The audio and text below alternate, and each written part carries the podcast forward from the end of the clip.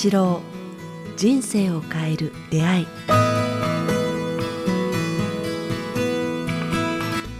こんにちは、早川洋平です。北川八郎人生を変える出会い、えー今日も YouTube と Podcast よりお届けしています。北川先生よろしくお願いします。よろしくお願いします。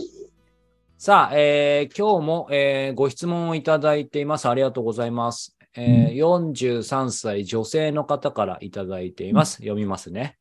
えー子供が中学受験をすることに、えーなりました、えー来年ですね、えー受験の年は子供に干渉せず、フォローに徹することが受験後の親子関係が良好になると、先輩ママから教えていただきました。せめて先生がおっしゃっている光を送ってあげられたらなと思うのですが、どのように送ってあげたらよいか教えてください。また、先生や早川さんもご経験がございましたら、子供にどのように接していたか教えてくださいということです。これも、あの、うちも全く同じ中学受験来年する娘がいるので、全く同じ質問ですね。ぜひ先生に伺いたいです。まあ、えっと、二つのことをあれすればいいと思いますね。はい。一つは、この子は、あの、自分と同じ、自分の中にあるいい、良い点というかね、はい。あの、必ず自分受け受け継いでるなというところを見つけてあげればいいと思います。なるほど。うん。それで、あの、やっぱり多少干渉じゃないけれども、はい。この人の人生が最大のものになるようにいろいろお世話してあげるっていうのを根本に置いて接してあげれば、あいろんなことがこう愛情に満ちてくると思うんですね。あれせい、うんこれせいっていうのではなくて、うん。どうしたらこの人がこの人生、その人の人生を一番うんいい方向に向かっていけるかという援助するというか、応援するというか、はいはいはいまあはい報告するというか、準備してあげるとか、そういう感覚で接していけばいいんじゃないですかね。干渉ではね。干渉というのはその人生を歪めてしまったり、あっちに行け、こっちに行けってこう、思い通りにしてしまうので、はい。やっぱりしその人が中心に、この子の人生はどの方向に一番持っていけたらいいのだろうっていううん。ふうに考える。それが、その二つさえあればいいと思いますね。うん。そうすると、まあ具体的に例えば、なんだろう、あの、勉強をね、あの、少し一緒に見てあげたりとか、何か計画立てることとかが、例えばそういうものが、いい悪いではないってことですね。その具体的な、あの、何かすることの是非よりも、そのスタンスというか、干渉なのか、やっぱり今先生がおっしゃったような、あのね、未未来のためになのかって、なんかその辺なんですかね、基本的に大事なことは。あのしかめ、この間の話じゃないけど、しかめ面で会うのじゃなくて、ニコニコして雑談に置いてあげて、ちょっと心を溶か溶きと溶かしてあげるとかね、はいそんなのが成績の向上につながりますもんね。うんうんだから緊張を解いてあげるとか、雑談をあのあのしてあげる、あのうんしてあげて、相手してあげるとかいうのがはい。いいんじゃない？ですかね。息抜きとかね。うんうんうん時には、この人はなんか、緊張してる時は、ちょっと甘いものをちょこっとあげると、すごくほっとするとかいうのをしといて、うんなんかそういう、こうあの、こうほまあ、俗に言うフォローというよりも、はいこの人にとって人生、どういう人生が一番いいのだろうという方向に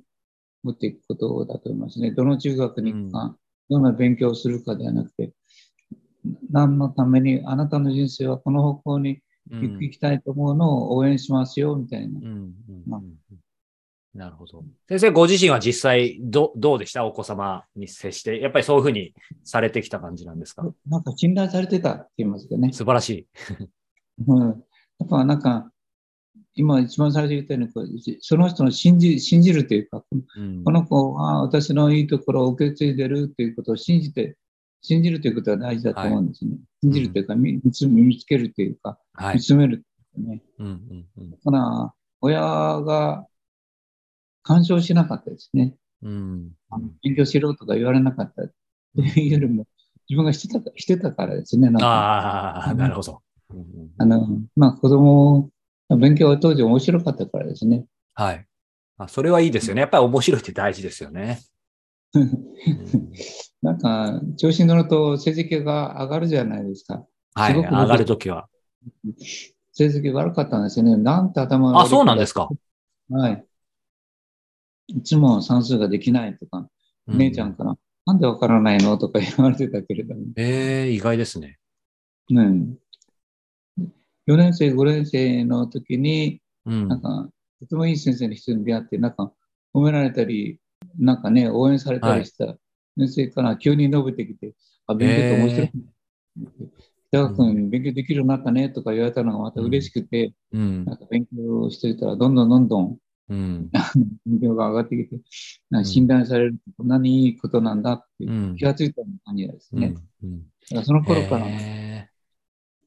まあ先生との相性も良かったと思うんですけど、ああ、ありますよね。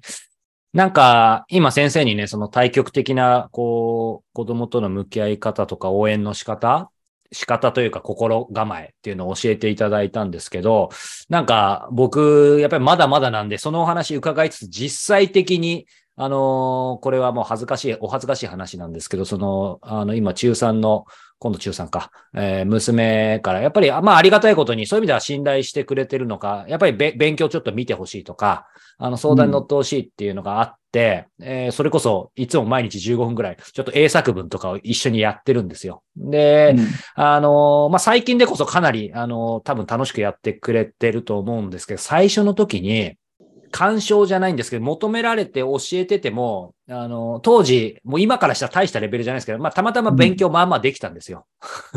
うん で、できた、自分ができると人に教えるって全く違うじゃないですか。だかうんら、その、え、これもわ、さすがにこれはっていうところはやっぱりわ、わかんないことがたくさんあって、で、ついつい言い方がきつくなって、もうそれこそね、この僕しかめ面になって、あのー多分ちょっとな、泣か、泣いちゃったみたいなことがあって、で、もちろん娘にも、あの、悪いですし、奥さんもなんか、あの、心配してましたし、僕自身も、え、な、なんでこんな一番大事な子供に対してこうしちゃうんだろうって。まあ、そ、その後反省してさっき先生に言っていただいた心がけをなんか自分の中でなんとか見出して、今は多分大丈夫なんですけど、なんかその辺でも、あのーやっぱり親としてもね、あの、可愛い子供なのに、干渉とはちょっと違うかもしれないですけど、きつく言っちゃうとか、なんでって言いたくないのに言っちゃう。そこをどうしたらいいんでしょうね。やっぱなんか、接し接し上手っていうのが、接する上、接し上手っていうかね、はい。接し、接し上手という人がいて、うんまあ、そのなんか、受け入れるっていうかね、その人の苛立ちとか、できないこととか、まあ、それでいいんだよ。でも、こうすれば、あー大丈夫、大丈夫っていうか、うんあんたのレベルでも大丈夫、大丈夫っうん。ていう、もっとなんか、安心感が出てくると伸びてくるんですよね。だからうんまあ、そこで言葉で言えば、接し、接し上手になってくださいって言いたいんですねなるほど。うんうん接し上手というのは受け入れたり、聞いてあげたり、うん、ただニコニコするだけでいいっていうか、うんうんうん心を染み込ませていくだけでいいんですよね。そうですね。だけ相手の能力を高めるとか理解させるじゃなくて、それはもうその人の問題で、うんその人の心緊張やできないという心や、うんもう時をほぐすだけでうん母親、父親はいいと思うんです。うんただ能力が伸びてくる。うん不思議な。そうですね。うん本当そうですね。なんか真剣にある意味、ちょっとご、ごか、語弊があるかもしれないですけど、真剣に細かくここはこうでこうでって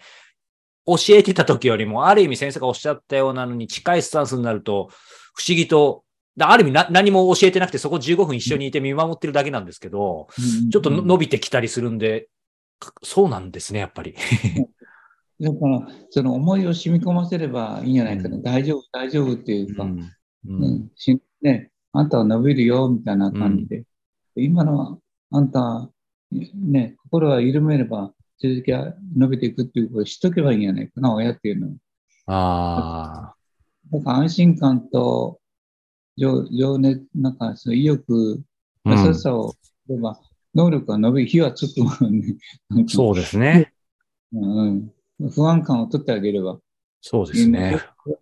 接し方やと思う。なるほど。なんかいろいろちょっと反省させられるとともに、そうですね。これがね、いきなりできればいいんですけど、やっぱり徐徐々にでもいいんですよね。